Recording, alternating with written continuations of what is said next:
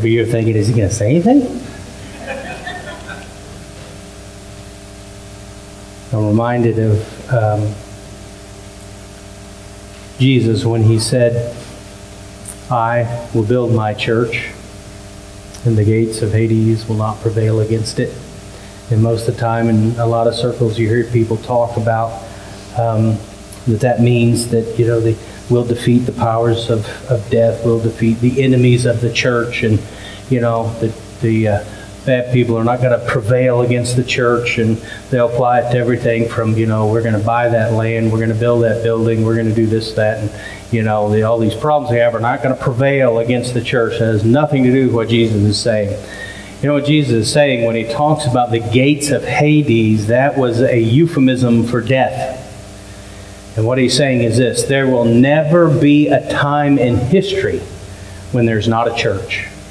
In other words, he will preserve his church, he will build his church, and it doesn't matter how many generations pass away, there will be a church because we are tempted, if we are not careful, to think, as my generation sometimes does, that, oh, I weep for the next generation because, uh, you know, will Christianity just fade into the past? Will it become something that future generations look back on and talk about with memory and some confusion about what they really said, what they really taught, what they really believed? And Jesus said, you know, that time's never coming because I'm still redeeming people. I am still saving people. I'm still changing lives and doing what I do and teaching them to obey because that's how we walk in Christ. Isn't that what he said? If you love me, obey my commandments.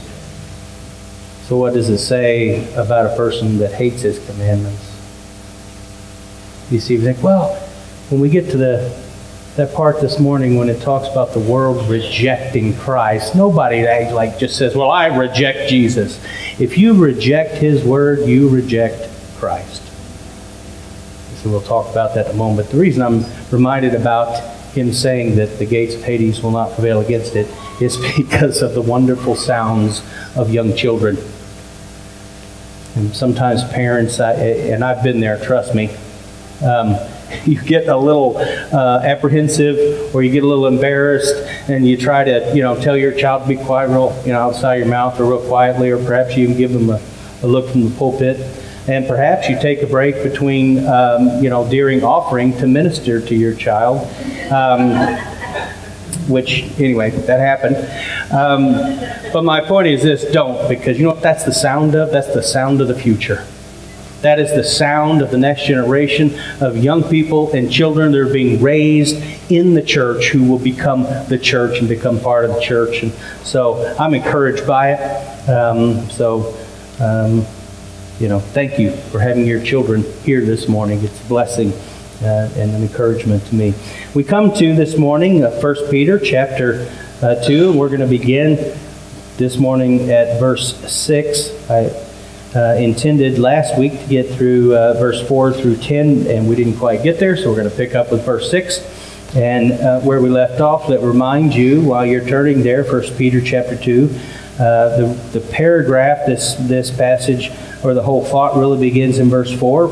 Um, and we'll read that just so we have context. He says, In coming to him, or in since you have come to him, as a living stone rejected by men, but choice and precious in the sight of God, you also, as living stones, are being built up as a spiritual house for, the for a holy priesthood, in order to offer up spiritual sacrifices acceptable to God through Jesus Christ. Remember that uh, because we're going to talk this morning about redeeming, or reclaiming the church, and the way we need to do that is by remembering two things the foundation of the church and the purpose of the church, because we have those things so often skewed today. So we want to redeem the church first by redeeming the foundation of the church and making sure that somehow the, the dirt hasn't slid off the foundation, because when we get away from the foundation, the building falls and the whole thing becomes about something it was never supposed to be about. And that has happened in many churches today. We're going to talk about that. And this is what Peter has to say about this. For, and that word means a lot because he's going to tell you why he has just said what he said that it is our job to offer up spiritual sacrifices acceptable to God through Jesus Christ, for or because this is contained in Scripture. And I think it is the ESV, if you have the ESV version, uh, it really translates that a little better, I think. And it says this it says, For this stands in Scripture. And that is the only place in the New Testament where we find that particular word. And it has the, the indication not just of being there. Okay, because a lot of you know, uh, we have a lot of people come to church and they're there. Yeah, but being there and standing are two different things in Greek thought. This is not the idea that, well, you know, it's there in Scripture. Peter's saying it stands in Scripture. And the idea is this it stands above, it stands out, it stands like a glaring light, it's like a beacon or a lighthouse. It stands in Scripture. And I like that, that phrase when he says, it stands in Scripture. In fact, I'm so fond of that kind of wording that I made uh, Hayden a t shirt. Um, I thought it'd be really cool. I looked it up, not that I know Latin, but I looked it up in Google Translator. And so his t shirt says in Latin, from father to son, truth stands because it stands in Scripture. It stands out, it stands firm, steadfast, immovable, unchangeable. It is God's eternal word. And what does he say about that? Every grass fades away, but the word of God lasts forever. It stands in Scripture. Well, what, what is it that stands in Scripture? And then he quotes, and I told you he would.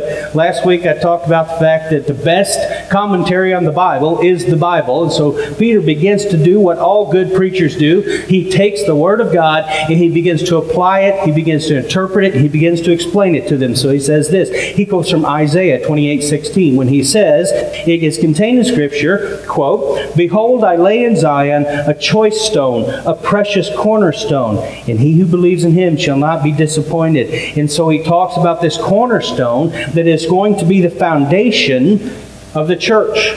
Remember, just above that, he has talked about Jesus being the cornerstone, and he talks about how Jesus is preeminent in the church.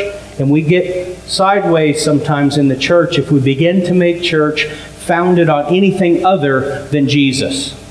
We need to return, if we're going to reclaim the church for Christ, we need to return the church to the foundation upon which it is supposed to be built and upon which He will build. He will build His church and He builds it on Himself as the cornerstone. And there He stands, steadfast. Though He is denied, He is undeniable. Though He is, he is spoken of illy, He is perfect and holy. And though men deny Him and reject Him, there He stands as the cornerstone of the church. I lay in Zion. Uh, I don't know if you've ever wondered where's Zion come from. Where, where's what's that word? Uh, in Hebrew thought, it's the idea of a fortress or an outpost. Uh, it is a place of safety and refuge, and it was eventually applied to the city of David, Jerusalem. Now, it was not always applied to that. In the Old Testament, before the time of David, the word is used, but it's always a reference to a fort or a fortress or a safe haven. But in this text, he is talking about in the city of David. So in the, the city in Zion, or Jerusalem, now the, the important part of that, of course, is Jerusalem is seen as uh, the as heaven, as the new foundation upon which the church is built, in the new heavens and the new earth. They talk about the new city of Jerusalem in the book of Revelation. So he says, I'm laying in Zion a choice stone, a precious stone, and he who believes in him shall not be disappointed. Then he says, This precious, this precious value then is for you who believe. And then he begins to do the thing that we actually uh, can't stand in our culture today. He begins to, to draw lines and it begins to make distinctions that people do not like. We talked about Sunday school class this morning that people love John 3:16, but dare not go to 3:17 to 18. Why? Because it says people without Christ are condemned already. For God so loved the world that he sent his only begotten Son, that whoever believes in him shall not perish but have everlasting life. You've seen it. I've seen it. You see it at ball games. You see it at, you know, soccer games. You see it everywhere. And as Jesse said this morning, and he's correct, even non-Christians know that verse. But it goes on to say, he sent him not to condemn the world, but because the world was condemned already. The world doesn't know it and doesn't want to know it and doesn't want to hear that they are on their way to a place and state the Bible describes in several ways and calls several names, and we call it hell. And essentially, they're headed for an eternity separated from the goodness of God and all that is holy and all that is pure and all that is good. And whatever's left, that's the place and state in which people outside of Christ will find themselves. Well, the world doesn't want to know that. That is not what we would call good news for most people. So then he quotes Psalm 118:22, and he says, "The stone which the builders rejected, this became the very cornerstone, and a stone of stumbling block and a rock of offense." He quotes Isaiah there. Jesus is a divider. And so often we hear churches, preachers, and pastors say, you know, Jesus came uh, to know peace. In fact, there was a bumper sticker that went around a while ago, and I don't know if you ever saw it. It said, No Jesus, N-O, no peace. And then it said, K-N-O-G, K-N-O, no Jesus, then you can K-N-O, no peace. And that's not what Jesus said. You know what he said of himself? He said, Do not think that I came to bring peace. But I came to divide father from son, mother from daughter. He came to divide. And not in a way that's like, I want you to fight and hate each other, but He came to divide. And the distinction is this you're either in Christ or you're not in Christ. There are only two kinds of people in the world as far as Jesus is concerned. There are those who are with Him, in Him, and who have been redeemed and saved, remade, regenerated, and there are those who are not. Period. There is no in between. You either are in Christ or you're not in Christ. And if we're in Christ and we understand our purpose for gathering, then we build the church on the cornerstone. When we get away from the purpose of the church, and the foundation of the church, then church becomes something that is more man made than Christ made. And it is more about feeling and emotion and uh, all kinds of things, but it's not about Jesus anymore. It becomes, ironically, about more about the Holy Spirit than it does about Jesus. And the ironic thing about that is the job, the purpose of the Holy Spirit is to point to Jesus and to be caught in the Holy Spirit, if it doesn't cause you to glorify, to magnify, to exalt, and point to Jesus, then that is not the purpose of the Holy Spirit. So when we build the foundation of the church on Jesus, then it's steadfast. And when we talk about building the church on Jesus, that is done not just by the pastor, the elders, or whatever group's deciding sort of the programs that the church is going to have and sort of the emphases, the purpose of the church is going to have, and all that. That's decided by each individual member. Because Jesus is not just the cornerstone of the church as a whole, but a, he's the cornerstone of the church in the heart of every believer. And this is one of the things I think we fail to understand. Church is not a part of your life. Jesus is not a part of your life. He is your life. And there's no part of your life that's off limits for Christ. My politics are founded on the cornerstone of Jesus. My relationship is founded on the cornerstone of Jesus. The way I treat my wife, the way I treat my kids, the way I, I deal with people around me, it's not founded on just how I feel. It's not founded on just my particular emotion that day. It is founded on the cornerstone of Jesus. So that when I go to vote, it is founded on the cornerstone of Jesus. And you think, well, you know, don't mix politics and religion. I mix my faith in in Christ with everything. And because He is the cornerstone, if I remove Him, then everything becomes worthless. If you're not founded on the cornerstone, you will find yourself just sort of floating around from opinion to opinion, whatever kind of new wave blows through the, the culture, or the community, or society. You just find yourself grabbing onto because you have no foundation. The foundation for the believer is in Christ. He affects everything about your life. And if He doesn't affect everything about your life, please understand this. You may think you love Him, but if He doesn't affect everything in your life, then He is not your cornerstone. You have built your life with Christ somewhere in your life, but we are really good at compartmentalizing our life.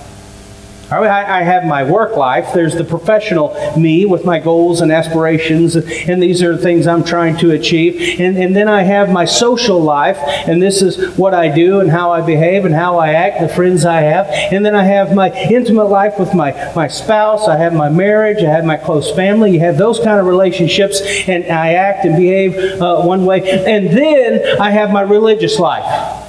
And if you put it all together, that's my life. That's how a lot of people look at it. It's just, it's a, and some people say, you know, church is a big part of my life. And when I say church, please understand I'm not talking about the particular local gathering right here today. When I talk about the church, I'm talking about being in the body of Christ. So I'm talking about church with a capital C. I'm talking about the collective community of all believers. So when I say that, I mean, as a believer, we say church is important in my life. And by that implication, if Jesus is just important in your life, then you're not making him your foundation. Because Jesus is not important in my life. He is essential to my life. He is everything in life. There's nothing in my life that's built on anything other than the cornerstone. So we have to ask ourselves is He the cornerstone of my life when I leave this place? And here's what we have mistakenly decided that church is a place where I can come and kind of get things squared away a little bit. And, and, and the rest of the week I struggle with things. And then church, I come back and, and I get squared away a little bit, get back on, you know, the straight and narrow.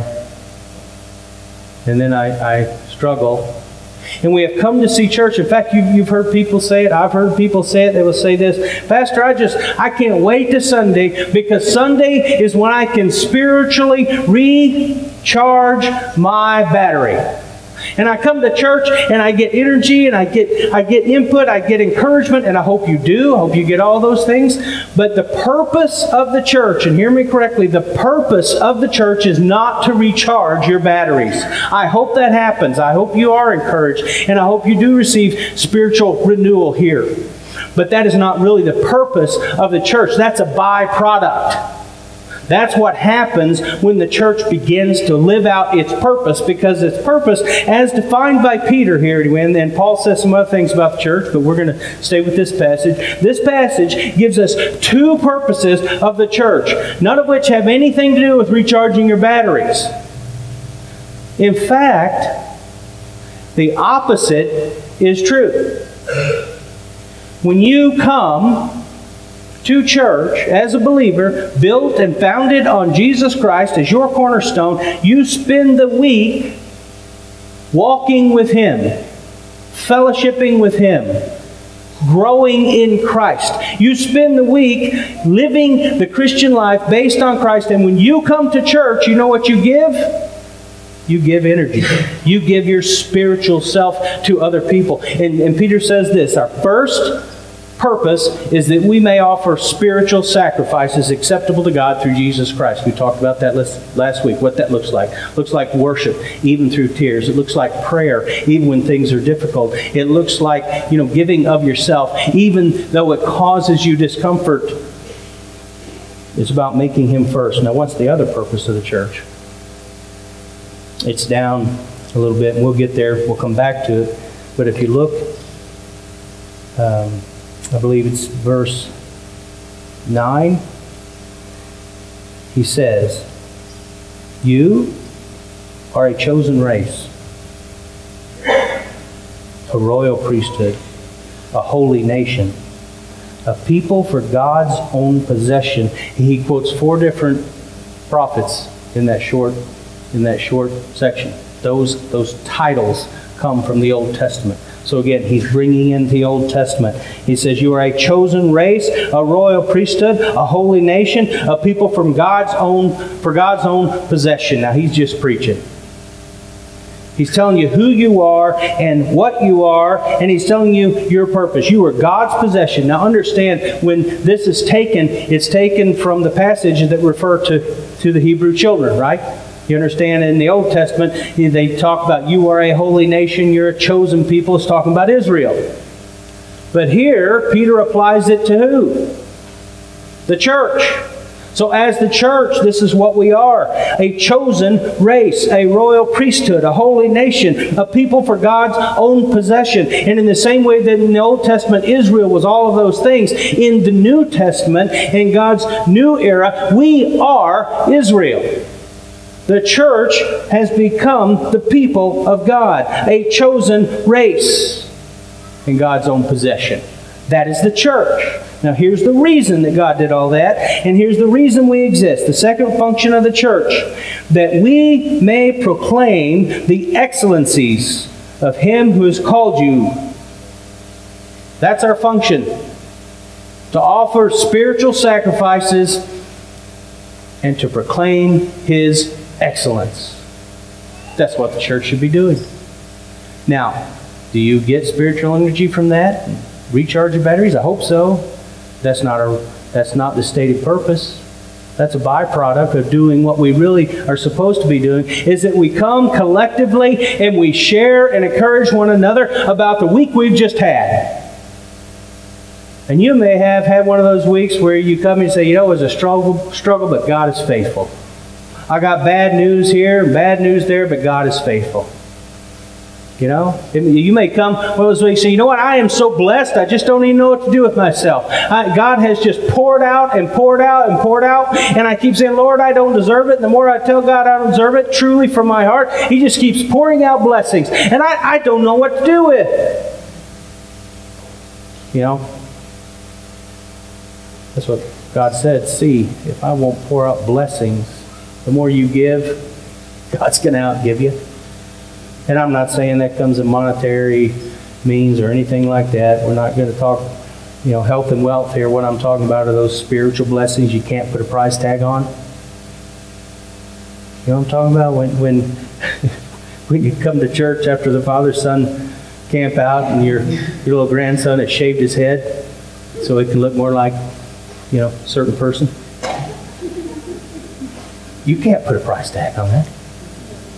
No. You can't put a price tag on being able to see your your daughter and son-in-law just around the corner. I know many parents, many grandparents don't have that joy. I know, you know, many their their their children in foreign countries on the mission field. What a joy! And there are times in my life, this week included, you know, after the, chili cook-off, even after that, Dana. I, just, I went home Saturday morning in the rain, and it rained buckets on us, by the way. I mean, it just poured, and it always does. I, you know, Stephen says, "Here's the date for the bonfire." So it was going to rain. It's going to rain on Saturday. Every year, it just pours rain, it seems like the next morning.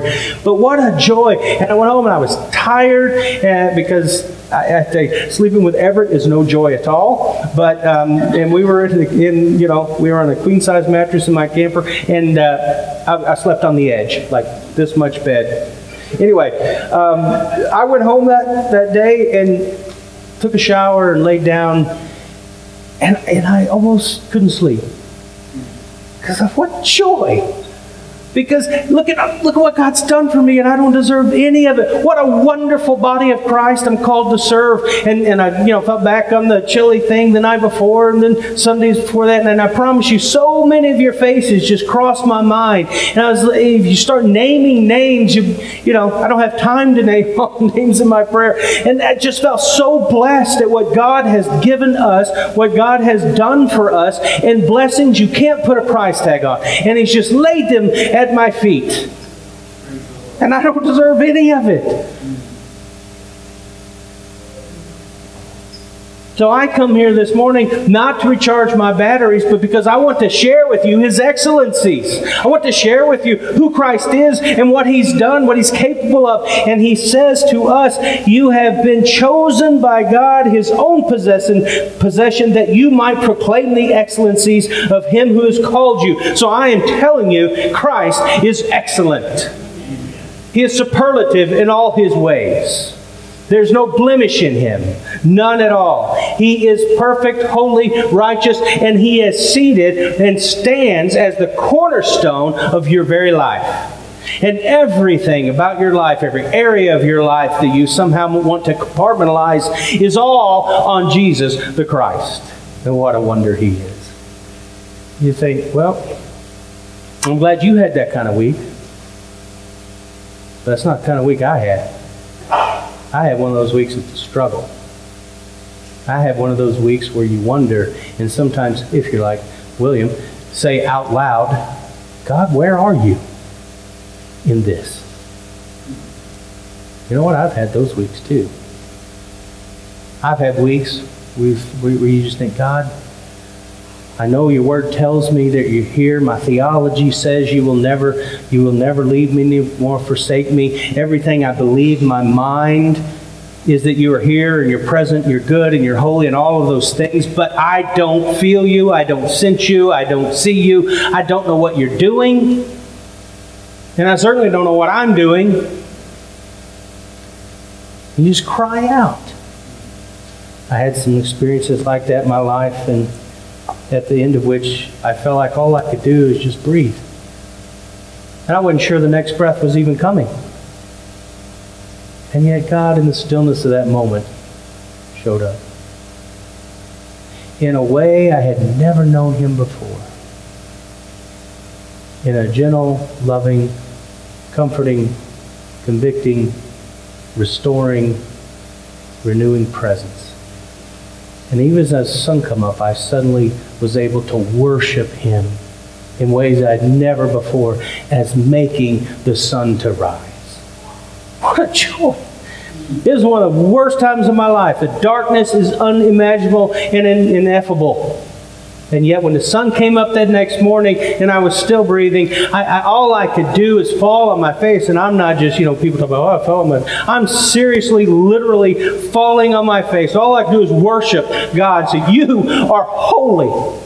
You are good and superlative. You are perfect. And you make the sun to rise and the sun to set. You tell the moon what to do. You make the, only, the oceans only go so far. You draw those boundaries. All I can do is worship. And yet, somehow, you accept that worship. And I stand here knowing who I am, knowing the things I've done, knowing the places I've been. And you say I stand perfect before you. What a holy God. What a magnificent Savior. So I'm here to tell you of the excellencies of Christ who causes us, Jude says, to stand before Him. What a wonder. I love this next phrase. He says, He's called you out of darkness into the light. No, into the his marvelous light. It is like marvelous. Can you imagine walking in darkness through this world as it is right now? I don't know. I honestly struggle to understand how people who are humanists, people who are, you know, atheists, people who are just agnostic, people who are just kind of flow. I, I, I struggle how they even get through. To grope in the darkness reaching for something that is never going to be found some hope, some kind of security, some kind of meaning to it all, some kind of purpose in life. There has to be more than just this momentary time that we are here in this life. There has to be more, doesn't there? And the ag- agnostic will say, well, maybe nobody knows, so don't worry about it. Of course, the atheist is going to say, nope, this is all you get. Make the most of it, brother. Because once you cease to breathe, you cease to exist in all in all ways. There's nothing after this, so you better enjoy it while you can. What a what kind of life is that? I mean, you can have everything the world has to offer, but you know, there's always the but then what, right? Well, I, I love my family, I, and I'm glad you do, but then what? God, you know, I've made a lot of money. I have everything. I have a yacht. I, you know, let's let's ask Jeff Bezos. You know, you got like you kind of trades places with a couple other people for the richest person in the world. Then what? Because I got news for you. You're not you're not taking any of it with you. Then what? I mean, there has to be more than this momentary existence. And the good news, the gospel, is yes, there is. There's absolutely is. But as long as you're groping in the darkness, rejecting Christ, you're never going to find it. You know, when I get up in the morning, one of the things I just hate is sort of, you know, everybody has a pet peeve. Here's one of mine. I hate getting up early, especially in the wintertime, like this time of year. You get up even at 6.30, 7 it's dark. And some people like that. They, they get up and, you know, feel through the drawer, can find what they want, never find anything. And, and I hate groping in the darkness in the morning. So first thing I do when I get up, I turn the I turn the bedroom light on, and it's bright. I got like you know I get the hundred watt bulbs because I'm not chintzy. I like bright. I like to be able to see what I'm doing. I don't want to grope around hoping I find the, you know the same two socks or something. I just that's a pet peeve. I like being in the light. You know, spiritually, I love being in His marvelous light. And it's not my light. I mean, I'm I'm not you know that's not anything I did. It's walking in the light of Christ. And here's the thing that light, when you first flick it on, I mean, even the dog winces, like, what are you doing? And I do too for a second. It's blinding, it's marvelous. And it's overwhelming. And a lot of Christians are like that. They come into the light of Christ uh, as babes in Christ and they're just amazed. They're overwhelmed. They're just, everything's wondrous. And, and that's the way it should be, by the way, but that's the way it should stay. But here's what happens when your eyes adjust to the light. And the light doesn't seem so bright anymore. Doesn't seem so wondrous anymore. You get real accustomed to the light. For some Christians, here's our problem.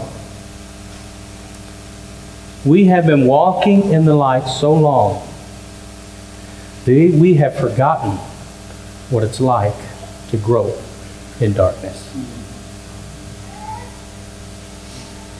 You know your lost friend at work, you know what they're doing, groping in darkness.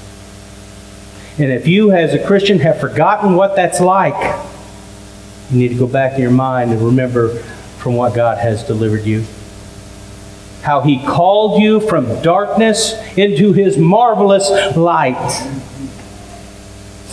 This is for you were once not a people. And again, he quotes three different Old Testament passages here. Not a people but now you are the people of God. You had not received mercy, but now you have received mercy. I'm so thankful for God's mercy. I like the phrase, you were not a people, but now you're a people. You know what he's coming back to there, right? We are the people of God. And when we come in this place and we worship, for the purpose of offering spiritual sacrifices and proclaiming His excellencies. We are a family. We're a people, a chosen race. Think, well, you know, you know, I have this background, I have that background, I have, you know, I'm half this. And, no, you're not. You're, you're a believer. You're a child of God. I'm a child of God. That's what race we are. And I, you know, I'm not, uh, I'm not big on a lot of things going around in the culture, and critical race theory, and all that um, and making everything about race. But I tell you what, I'm also uh, against is making distinctions about race. You know what? It doesn't matter. It doesn't matter if it's a Christian brother. I don't care about their race or their background, where they've come from. If they are in Christ and they are my brother or my sister, and it just, that's the way it ought to be. We're a new race of people. John says this to him, to those who believe, to them he gave the right to become children of God. That's your race right there. You know who your father is? God's your father. And spiritually, we are a race of people. When we come together to share his excellencies and offer spiritual sacrifices, it ought to be the highlight of your week. And I confess, let me just be transparent. I, I, I have sometimes seen church as an obligation as a job, as a duty. And there are some Sundays where I think, oh, you know, we got to get up, we got to unload, we got to do this, and, and then I got to preach, and I hope everything. I get so caught up in what I have to do that I forget the fact that this is a joy and a privilege, and you are my brothers and sisters. I get to come fellowship and see what God's doing in your life and tell you about the excellencies of what He's doing in my life. And it is a time we proclaim Christ, we lift Him up. Church is not about I hate to tell you this, church is not about, you know, seven ways to be a better employee or get that next promotion. It's not about, you know, how God wants you to be healthy, wealthy, and wise. You know, it's not about God wants you to be in the millionaire club, whatever. It's about God. And the reason I think that can rescue the church from the apathy and from the lack of long term commitment that we're seeing across churches as numbers continue to decline in a lot of churches is we remember what church is all about. Because it's not about you, it's not about me, it's not about the person sitting next to you. It is about God and His excellence. And God's excellence never changes. And if people understand that church is for me to come and offer spiritual sacrifices to Jesus and proclaim the excellencies of God, they would not walk out. They would not leave because of some issue. You know why? Because Jesus still deserves your spiritual giving. He still deserves your spiritual sacrifices, and God is still excellent. You say, yeah, but you should hear their music. God is still excellent. Hey, the preacher's not all that great. Maybe so, but God is excellent. Jesus is worthy. He is still wondrous and glorious, and it is your privilege to come and lift him up in your heart and mind. And you say, Well, I don't like the way they do this or that. You would be you would not believe some of the reasons that you get for leaving particular churches. And I have heard them all.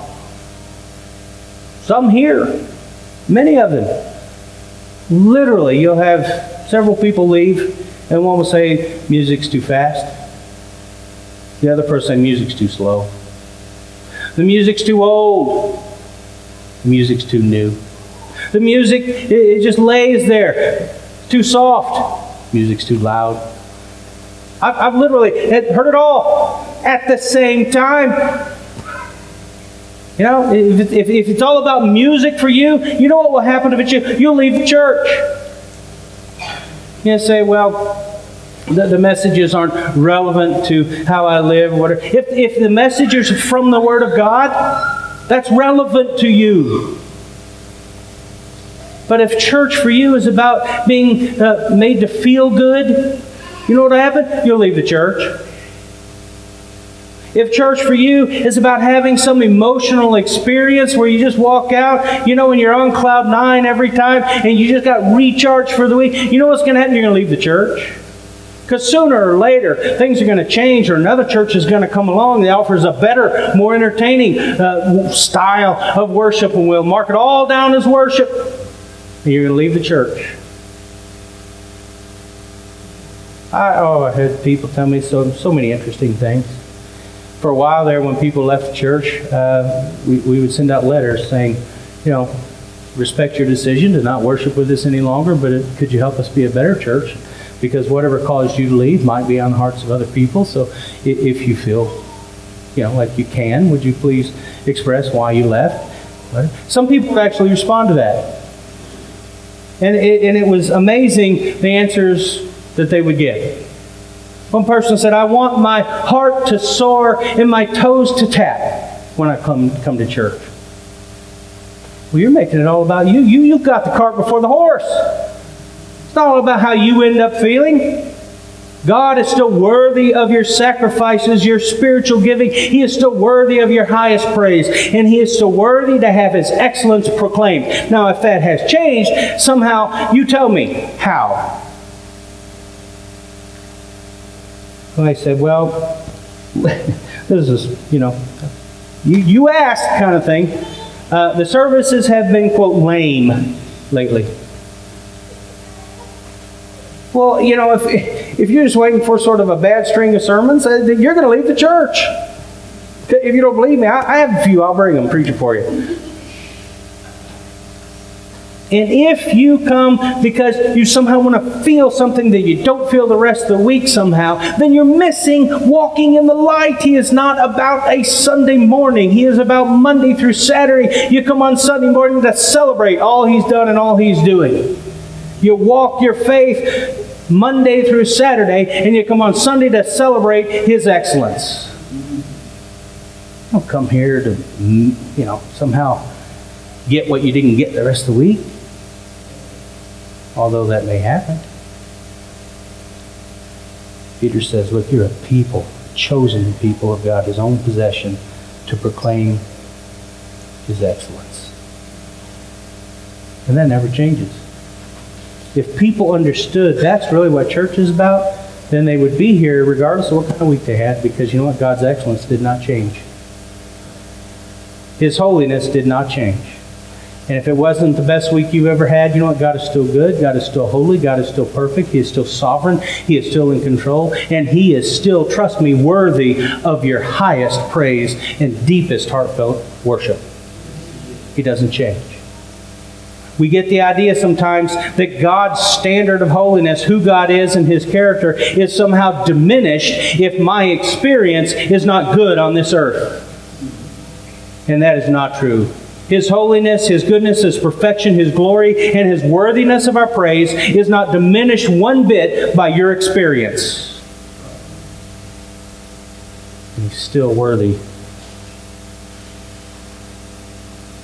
We build our foundation on Jesus. That's our purpose. And they, well, wait a minute, William. Got you this time because you have said in very recent sermons that our purpose is to make disciples. Really?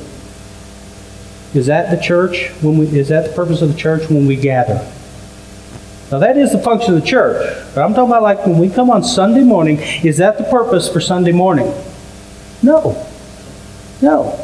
Here's what's supposed to happen. We come and we celebrate, we lift up Christ, we, we talk about the excellencies of God, we dig into His Word, and then each individual believer, as they go, they make disciples.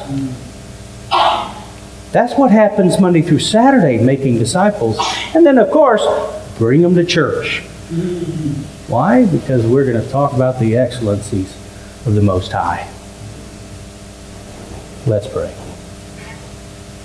Heavenly Father, we thank you for, well, for you. We thank you for your goodness and grace. Father, you just keep giving and keep giving even we don't deserve it, we know we don't deserve it. Father, it just humbles us. It amazes us how marvelous your light is. Father, to walk in you is not a drudgery. And even, Father, when we are called to suffer, as Peter promises we will be, it's still a joy. And even when it's difficult and we have to be selfless, and Father, we have to sacrifice. Still, no place I'd rather be than in your marvelous light. It is a joy to walk with my Jesus. And thank you that you would walk with someone like me, even to a cross. You are good. We love you, Lord, and thank you. In Jesus' name we pray. Amen.